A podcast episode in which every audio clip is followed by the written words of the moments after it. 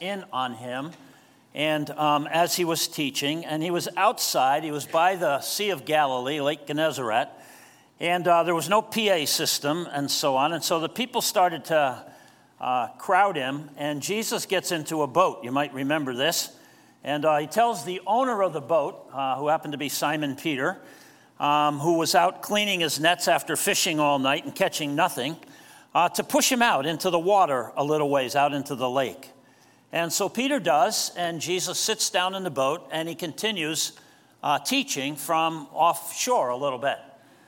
And uh, I'm sure that Jesus knew that uh, if he was out in the water a little bit, his voice would carry and he could talk to the whole crowd. Uh, Barb and I did a wedding uh, a while back uh, for this couple. And I was up in New York State, and the dad of the bride had built a house way on top of a hill and there was a big, long driveway like this that went way up to the top of the hill. And uh, the whole front of the house up there was glass. And then, uh, because this little girl at the time loved Snoopy, the dad pushed out a lake way down at the bottom of the hill, made a man made lake in the shape of Snoopy. So when you were up in the cabin and you looked down, you could see, you know, Snoopy Lake.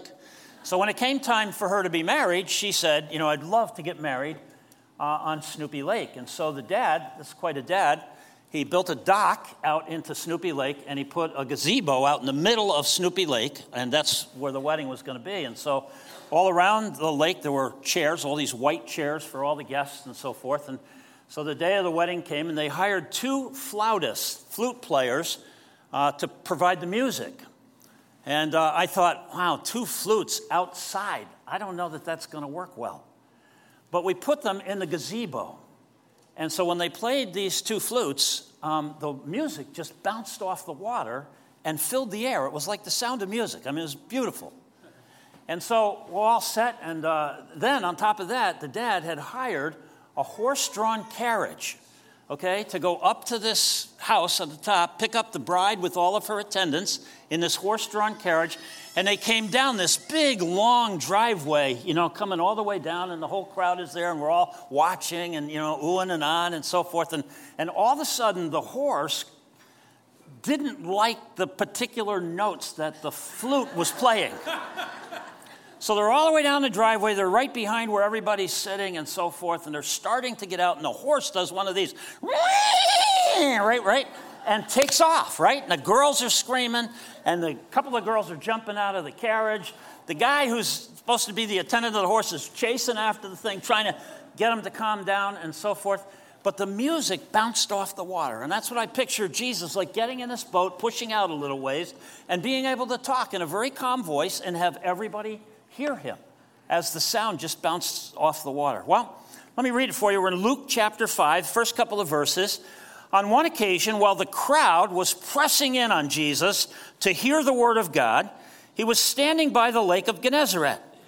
And uh, he saw two boats by the lake, but the fishermen had gone out of them and they were washing their nets. Getting into one of the boats, which was Simon, he asked him to put out a little from land. Okay, and so uh, after Jesus uh, finished teaching, he, he sits down. It says he, he sat down in the boat and he taught the people from the boat. And then, uh, after he finished speaking, the next verse, verse 4, when he had finished speaking, he said to Simon, uh, Put out into the deep and let down your nets for a catch, he says to Simon. And uh, Simon answers him, next verse, Master, um, you know what? We, we toiled all night long and we didn't catch anything. But, you know, at your word, I'll let down the nets. Now, it's kind of interesting. I think we could probably identify uh, a little bit here. Uh, haven't you ever called Jesus master and then at the next breath argued with him? Master, you don't know what you're talking about. That's Peter, right? Uh, we all love Peter because he's a lot like us. And um, I, I, think sometimes the Lord asks us to do something and, and, and we say, all right, and I'll give it a shot, but you know, I gave it a shot and it didn't really work too well. And then the Lord comes back and says, I want you to do this again. And we say, Master, you know, uh, I already tried that. I already did what you said, but, you know, it didn't work out. And, um, and besides that, I'm thinking, Peter, if I'm Peter, I'm saying to myself, my goodness, I just cleaned the nets. This is a pain in the neck. You know, I just took all day. I cleaned the nets. And, and besides, I was out there and I didn't catch anything. And, you know, um, the fish just aren't in this part of the, the lake. But, you know, I'll do it. And so he does. And uh, the next verse, you know what happens, right? Uh, verse 6 says, uh, When they had done this, when they did what the Lord asked them to do, uh, they enclosed a large number of fish and their nets were breaking.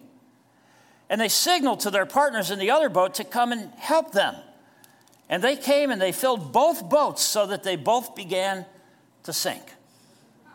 Right? I mean, so it pays to listen to Jesus, maybe time and time again. Uh, so both of the boats are now sinking, and all of a sudden, Peter has an aha moment, right? All of a sudden, Peter takes cognizance of what's going on here.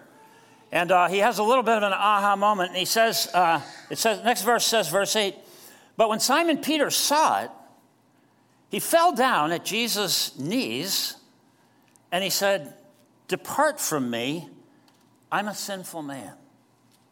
Go away, leave me alone. I don't want to be, I, am intimidated when I uh, understand who you are. Who is this Jesus? Who can do this? And, and Peter starts to figure out who Jesus must be. Maybe he realizes that only God could do something like this. And, and when he senses who Jesus is, he falls down in front of Jesus and he says, Depart from me. Just, just leave me alone. Just leave the vicinity.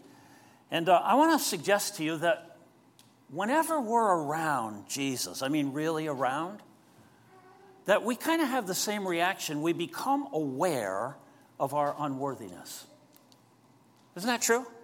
If you get close enough to Jesus, you don't only learn who he is, but you learn who you are. If you get within the light of who he is, all of a sudden you realize that, you know, who I am. And that's really the two sides of getting to know. Uh, getting to know Jesus is one thing, but then also getting to know the truth about ourselves is another thing. Um, and so I just think this is, uh, you know, this reminded me of um, Isaiah. You might remember in Isaiah uh, chapter 6 in the Old Testament, Isaiah has a similar experience. Uh, we read these words In the year of King Uzziah that he died, I saw the Lord sitting on the throne. I saw the Lord high and lifted up. I had a vision and I got to see the Lord high and sitting on a throne, high and lifted up. Um, and the train of his robe filled the temple. Verse 3. And the angels called out to each other and they said, Holy, holy, holy is the Lord God Almighty. The earth is full of his glory. Verse 5, and Isaiah says, Woe is me. Woe is me. Like today we would say, I'm toast. If this happened to you and you could have a vision of who God is and you get close to Jesus and, and see him for who he is, Isaiah's like, you know, woe is me. For I am lost, and I'm a man of unclean lips, and I dwell in the midst of a people of unclean lips, for my eyes have seen the King, the Lord of hosts. God doesn't have to say anything. We just have to get close enough. In fact, I think if you were honest with yourself and I was honest with myself, the reason that you don't read your Bible more is because when you get close to God, you're uncomfortable. The reason we don't pray more and spend more time in the presence of God is because as soon as I'm in the presence of God, I'm undone. And I don't like it. I don't like how it feels. I'm undone. I realize who He is, and somehow I know that He made me to be like Him, but I'm not. And so I'm like Peter, I'm like Isaiah, I'm like, leave me alone. I'm going to keep my distance. I'm going to live someplace where it's safe, where it's comfortable. You know, and um, Isaiah has this experience. Um, but look at this the next verse. Um, the next verse, verse 6 says, Then one of the seraphim, one of the angels, flew to me, having in his hand a burning coal that he had taken with tongs from the altar, and he touched my mouth, and he said, Behold, this has touched your lips. Your guilt is taken away, your sin is atoned for. God is holy, holy, holy. You can't touch him. But he also loves you and has made a way for us to live close to him. He also forgives our sins, right? he, he's not just holy and he's not just totally righteous, he's also loving. And so just being around Jesus surfaces our unworthiness, but if we stick around long enough, we'll find out that God has made a way to overcome that uncomfortableness and to discover the love that God has for us and how intense that love really is. We're immediately humbled, almost instinctively, we know. Peter brings it up. The Lord never says anything to him, but there's this instant sort of uh, conviction. And so Peter says, You know, depart from me, leave me alone. It's the equivalent of us saying, I'm not going to read my Bible, I'm not going to spend time in prayer in any significant fashion until I'm backed into a corner, until I've got some disease I can't cure, until, you know, I need some surgery that scares me to death. And then all of a sudden, that humility and that desire and that need for God drives us. And sometimes people ask, you know, why, if God's so loving, does He allow all those terrible things to happen in our life? And I would suggest that perhaps it's because we need that in order to understand who He is and who we are. And that He does it to draw us into that relationship with Himself. He does it to show us how much love He really does have for us and how to access it and how to live in it. And um, again, I think that this is uh, just such a natural thing. I mean, if we continue in uh, Luke chapter 5, we see that all of Peter's friends, um, you know, um, Peter says, Depart from me, I'm a sinful man. Uh, for he and all who were with him were astonished at the catch of fish that they had taken.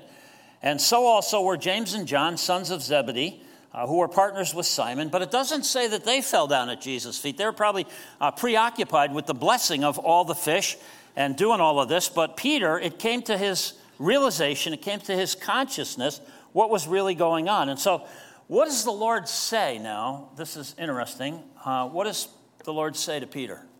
Notice, second part of verse 10. And Jesus said to Simon, Look, do not be afraid. Fear not. Here we are again. You know what? Jesus recognizes that behind Peter saying, Stay away from me, leave me alone, I'm not worthy to be in the vicinity of who you are. Jesus realized that the root of that is fear. Because why? Because once you realize that you're a sinful person, you know that sin creates separation from God. And separation from God creates fear. If you think God is against you, most people have kind of a low grade fever knowing that God doesn't approve of how they're living and what they're doing and knowing that they've fallen short of what God made them to be and, and so forth. And so, if they don't think about it too much, they just kind of live with it and miss out on what God's trying to give. And so, Jesus comes right to the point. He says, Look, stop being afraid. I'm for you. I've, I've done something in Jesus to reconcile you back to myself that covers every last sin in your life. Everything that offends me, I've put on him, and he's gone to the cross and paid for it, and so on. And then uh, Jesus says this Don't be afraid. From now on, you'll be catching men. If you will accept what I'm trying to give you, if you'll let me love you, it'll change your whole life. It'll change your whole priority in life. It'll change your whole focus in life. I mean, you still go on living here in the world and so forth, but all of a sudden there'll be a whole new dimension to your living. It'll change everything. He says to Peter, just this old fisherman, you know, don't be afraid from now on, you'll be catching men. And when they, verse 11, when they brought their boats to land, they left everything and followed him. They left everything and followed him. And so, again, um, think with me a little bit. When a person recognizes Jesus for who he is, that he is in fact God, and then uh, recognizes themselves for who they really are, who we really are, we're humbled. We're unworthy. We know it. You know? Um, but God loves us, and everything changes. Now, I want to say, you know, Jesus blessed Peter and those guys with a boatload of fish.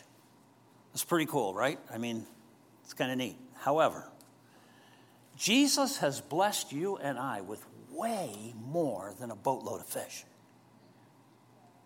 Just stop and think for a minute. What would you rather have from Jesus? A boatload of fish or the promise of eternity in heaven with Him on the other side? What would you rather have?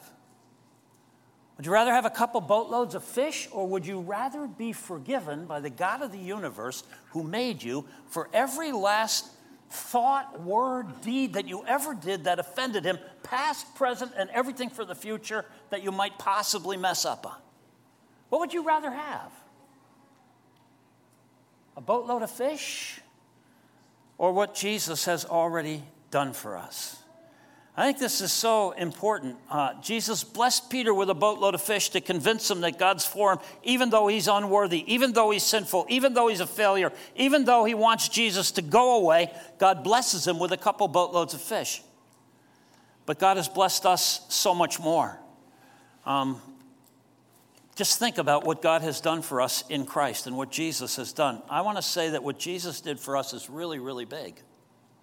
I mean, really big. And uh, we are the recipients. It's eternal, it replaces death with life.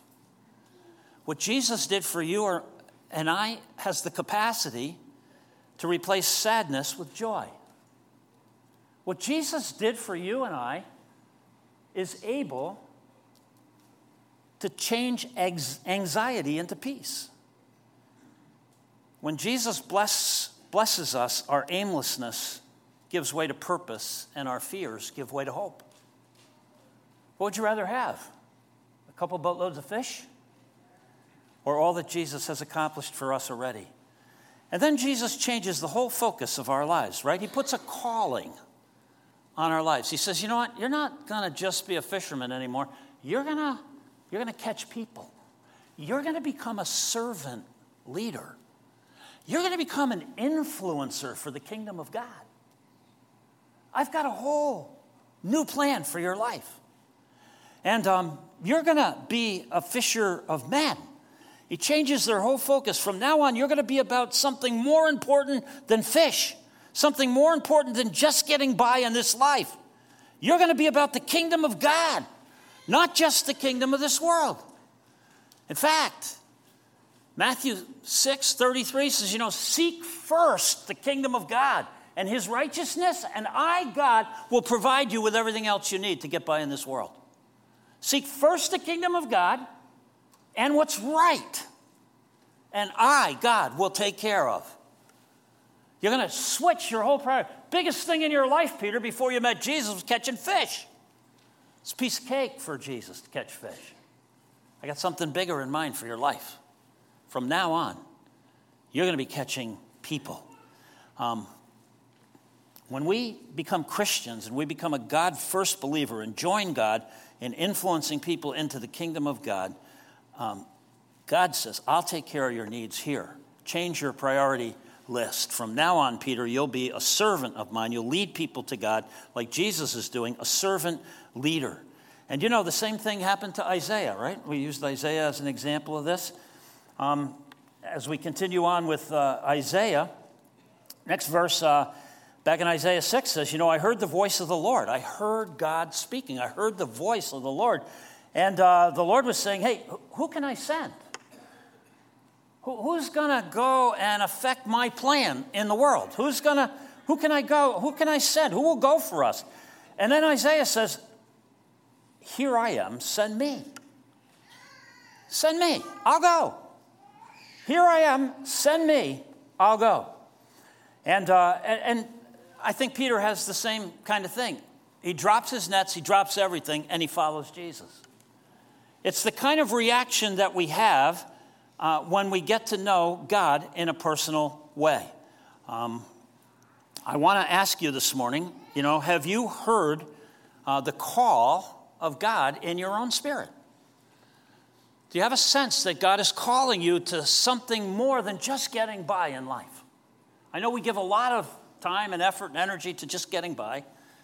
But suppose God was serious about this and that He had a dream for your life. Have you heard the call in your spirit of God? Have you seen Him for who He is? And um, do you understand? He wants all of us to be a player in His kingdom. Uh, in fact, He's got a specific job for all of us to do uh, to be a kingdom influencer. You know, to become a Christian is absolutely free.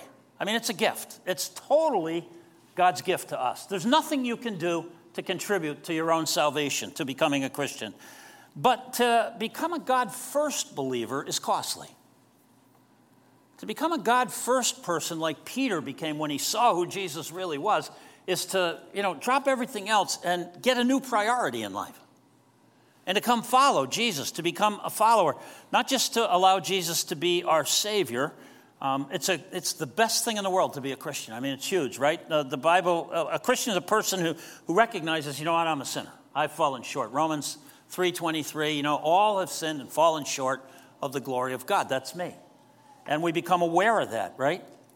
And we realize that because of that, we're separated from God and that really what we deserve is death. Romans 6 says, you know, the wages of sin is death, and the free gift of God is eternal life. And so we realize there's no way by our own efforts, there's no amount of good deeds, there's no lifestyle changes that I could ever make that would make it right between God and I.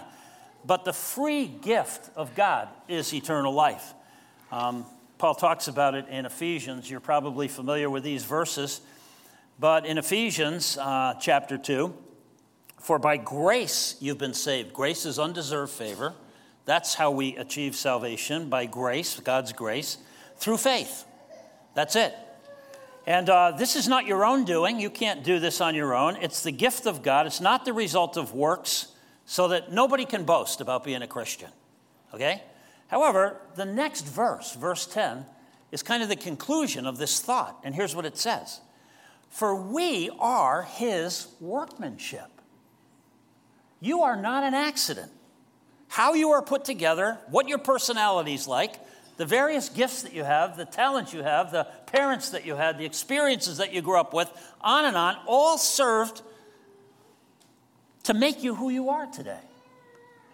You are God's workmanship, okay, created in Christ Jesus for good works, which God prepared in advance for you to do. God has a plan for your life, and He calls us to that plan. And so the simple question is, you know, have you heard the call of God on your particular life and what you're supposed to do in this great plan of God? There's a place for everybody. Yes, our salvation is totally free. But at some point, if we get close enough to Jesus and we allow the God of the universe to speak to us, He calls us to our part in His kingdom work. He calls us to be a servant leader, right? To be an influencer of other people, to be influencing people into uh, the kingdom of God. And so, when we put our trust in the good news that Jesus, the only God man, died in our place uh, the good news that God has reconciled us to himself through Christ, that God now smiles at us, right, through Christ. Uh, it's the best thing in the world, I think, to be a Christian. But something happens to us. Bit by bit, we have this realization of who Jesus really is, like happened to Peter on the beach. All of a sudden, it dawned on him this is the God of the universe, this is the God man. And all of a sudden, um, Peter has this, Isaiah has this, Christians have this. We wake up to who God really is, and we begin to realize that what God is doing is really the most important thing. It's the only thing that really matters, and that God has called us to be players in His kingdom. Uh, but have you heard the call? Follow me. I'll make you fishers of men. Uh, it's all through the scriptures. Go into the world, make disciples. Uh, Matthew 28. Take up your cross, follow me. As the Father has sent me, Jesus said, so send I you. Uh, there's a role for every one of us to play. Uh, we're called by God to serve Him, and we serve God by serving other people. We serve God by serving other people, by loving our neighbor as ourselves. Uh, we are influencers of people's thoughts, we influence people's feelings, we influence people's decisions, choices by serving them. Um, Again, Jesus says in uh, Matthew, Matthew 23, he says, You know what? The greatest among you shall be your servant. Remember this? The greatest among you will be your servant, and whoever exalts himself will be humbled, and whoever humbles himself will be exalted. And that's because Jesus said his way of leadership is entirely different than the world's way of leadership. In Matthew chapter 20, uh, Jesus calls his disciples together and he says, You know, the rulers of the Gentiles, the politicians, the secular world, uh, business operates like this. Uh, the rulers of the Gentiles lord it over other people, and their great ones exercise authority over them. That's not the way it works in the kingdom of God. That's how it is in the kingdom of the world. But in the kingdom of God, Jesus says this It shall not be like that among you. But whoever would be great among you must be your servant. Servant leadership. And whoever would be first among you must be your slave. Even as the Son of Man, Jesus, came not to be served, but to serve, and to give his life as a ransom for each one of us the idea of leadership in the kingdom of God is exactly flips uh, on its head the idea of leadership in our world. And so Jesus is our leader, but first, he's our servant. How did Jesus get to be our leader? How is it that you and I give our loyalty and our allegiance to Jesus first? Well, because he first became a servant. He first went to the cross in our place. He first humbled himself and emptied himself of his glory and became a human being so that he could uh, address our greatest need. And I want to suggest that God always goes first, right? And uh, it's remarkable that the God of the universe would become a servant first, and a leader second, an influencer second. And so in um, John's gospel, again, Jesus uh, says kind of the same thing. John says here in John chapter 1, uh, verse 18, no one has ever seen God. Think about this. No one has ever seen God. The only God who is at the Father's side, he has made him known. Jesus is God. The only God who is at the Father's side, who is that? Jesus. It's a verse that supports the notion of the Trinity, the the truth of the Trinity that God is three persons, but He's only one God. Nobody has ever seen God. The only God uh, who is at the Father's side, He has made Him known.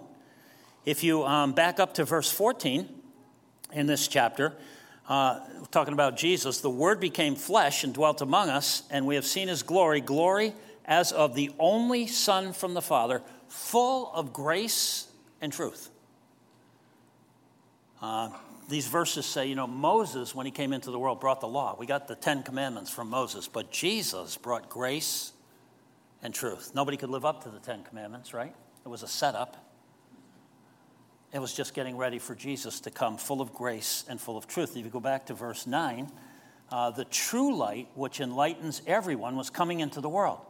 He was in the world, and the world was made through him, and yet the world didn't know him. The true light is coming into the world is the light of Jesus. So, I, you know, I just, uh, I have this, uh, see this thing? You know what these things are? You, ever, you remember these things? All right, they're for people who have ADD and stuff like that. I have one. It's, uh, I don't even know what it's called, but I just call it my spinner. It's, it's like a paperweight on my desk, and I keep it there all the time because to me, um, I think about my Christian life a lot in terms of this, right? There are like three orbiting orbits that are happening around my life all the time, right? And um, the first one, you know, we call it here at church, we call it experiencing the love of God. I think this is where your Christian life starts, and this is how it's sustained. We first have to experience the gospel, the good news that yes, God is holy, holy, holy, and He's awesome, and I know the natural reaction is to stay away. But the truth is, this same holy, awesome, truthful, holy God loves me. And I don't know about you, but, uh, you know, I need this to like circle around my life all the time. I need that orbit of God's love to be a reality in my Christianity. And I love it. Like um, this past uh, week, Barb and I were away. We went to Camp of the Woods uh, up in New York, Christian camp. And um, all through that time, we're experiencing the reality. It's like when we come to church here and we gather together and we sing certain songs that uh, reemphasize the fact that, yes, the God of the universe is awesome and he's holy and he's fearful and, and so forth, but guess what? He loves me. And I need that. And I love it. And we get it through the music and, and uh, you know, it comes through other people. We saw some people that we know up there and so forth, and they're happy to see you. And, you know, I, I need constantly to, to be affirmed in the love of God. One of the reasons that I like to read the scriptures is because over and over in a, a million different ways, God convinces me He really does love me. And I know I'm not worth it. I know I'm not worthy. I don't bring anything to the table. I mean, this is God, the God of the universe who made everything and needs nothing and chooses to love me. I need to, I need to really believe that. That's where I think the Christian life starts. And that's how it gets sustained, okay? The second uh, kind of orbit that's always going around is um, uh, to embrace the truth of God. First, it's experiencing the love of God, then, it's embracing the truth of God. God is the source of all truth. All right? And so the more we study the scriptures and allow God to teach us, um, but it's not just so that we know, it's embracing that truth. It's bringing that truth into my, it's altering my life with that truth. I want my life to be in shape. Somebody at uh, this camp that we were at this past week said they were at Billy Graham's funeral. And uh, one of the people who knew Billy Graham the most got up and said, I've never met a man, I've never met a man who more did not want to disappoint God with his life than Billy Graham. What a great aspiration. I don't want to disappoint God. But in order for me to not disappoint God, I need to embrace His truth, not my own truth. Not what I think, it really doesn't matter. I want to know what He thinks. Right? So, like this past week at this camp where we're at, they, had, they always have a chapel speaker and then they have a Bible teacher. And the chapel speaker was like uh, the president of a seminary and uh, just loaded with all kinds of information. And the Bible teacher had just retired he spent his entire life teaching the Old Testament at Bethel College, as a matter of fact, our church's school, Bethel University. And uh, it was just a wealth. I just sat and drank in because he knew more. You know, he's probably forgotten more than I've ever known about the Old Testament. I mean, it's just totally rich stuff. You know, you can't exhaust. So to embrace the truth of God, to experience the love of God, to embrace the truth of God. And then the last thing is hey, enlist in the service of God. Hear the call of God that everything that's happened to you in your life has not been an accident. It's had meaning and purpose, and God's calling us to take all of that and to use it to advance His kingdom, to influence people, to be fishers of men, to do more than just get by in this life. And so when I think about my Christian life, I have this right on my desk. It's my little paperweight. And I sit there and I spin this and I think, you know, how can I experience the love of God today? And how can I help somebody else experience the love of God? What could I do? How could I serve somebody so that they have an experience through me of the love of God? Right? How can I do that? What can I do to embrace more truth? What do I know that God's already saying to me? I don't want to be like Peter and say, Master, uh, you don't know what you're talking about. You know, I don't do that. I want to embrace the truth that God speaks to us, right? And then how can we serve? How can we enlist in serving in the kingdom of God? And when my Christian life happens the best, all three of these things are spinning around and they each have their own orbit. You know, they're not static. It's not like, all right, I know the gospel and I figured out God loves me. That's the end of that. What's next? No, this is an ongoing spinning thing, too. This is always increasing and spinning faster and faster and, and more and more and so forth. And so, this to me is like a great illustration of how the Christian life is supposed to live, be lived. Experience the love of God. That's the gospel. Embrace the truth of God and enlist in the service of God. What is God calling me to do? And let me just say this in closing um, God calls us to enlist in his service, but he calls us to be distributors, not manufacturers. This is really good news, right? God has already manufactured the gospel. God has already manufactured the good news, the truth. We're called to be distributors. We're simply taking what God gives us and giving it to other people. We get to take the riches of God's love the riches of God's grace, the riches of God's forgiveness, the riches of God's promises, the riches of God's truth, and distribute them to other people. Whatever your calling is, it'll be about that. To take from God the riches of His grace and to distribute that grace by being graceful to the next person, giving the next person the undeserved favor that God gives you to take the promises of God, the truth, the wisdom of God, and just distribute it to the next person. Our job is not to manufacture, but just to distribute what God supplies. Um, we're in John, John chapter 1, verse 16. From his fullness, we have all received grace upon grace. If you're a believer and you're walking anywhere in the vicinity of Jesus, you have received grace after grace after undeserved favor after favor after favor that we don't deserve. And God says, Now I'm loading you up with that, and I want you to take it and just give it away to the next person so that they can see me living in you. We're called to influence other people into the kingdom of God in um, Luke's gospel, in Luke chapter 6, you know, Jesus taught this principle. Um, in Luke chapter 6, in verse 35, again, um, here's what he says uh, Love your enemies. Anybody got any enemies? Love your enemies. Take the riches of my love that you don't deserve because you were my enemies when Jesus died for you. And I want you to take that love and go find who you don't like Find who's offended you and love them. Because then people will see me in you.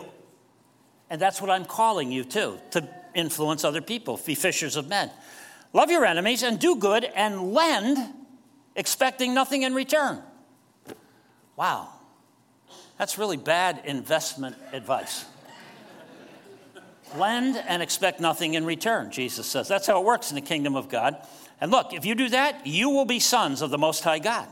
For he is kind to the ungrateful, you and I, and the evil. And the evil. He is merciful, even as your Father is merciful. Look at this judge not, you won't be judged. Condemn not, you won't be condemned. Forgive, and you will be forgiven. Give, and it will be given to you. Good measure, pressed down, shaken together um, running over will be put into your lap. For with the measure that you use, it will be measured back to you. The people who give the most have the most to give because that's the way it works in the kingdom of God. The more you hear the call to be an influencer of people, a fisher of men, and find a way to serve people because leadership really is about serving, the more God will bless you to be able to pass on to others. Um, I think a good place where this, uh, I know I said I'd quit, but um, this is really good. Two, two more passages of scripture.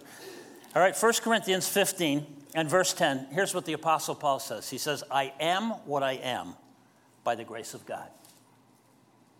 I am what I am only by the grace of God. Anything that's any good from that's come from my life has come because of the goodness, the undeserved favor of God towards me. I am what I am. This is the great apostle Paul. He says, Look, I, I am what I am by the grace of God. That's it. That's all I've got to go on is the grace of God. And his grace toward me, this is the other side of grace, right? His grace toward me was not in vain. On the contrary, I worked harder than anybody else, though it was not I, but the grace of God that was in me. Once the grace of God gets in you, it changes you. It makes you want to work for the kingdom. It makes you want everybody to know how great and good and glorious God really is. You want everybody to know the truth about God and how much he loves and so on.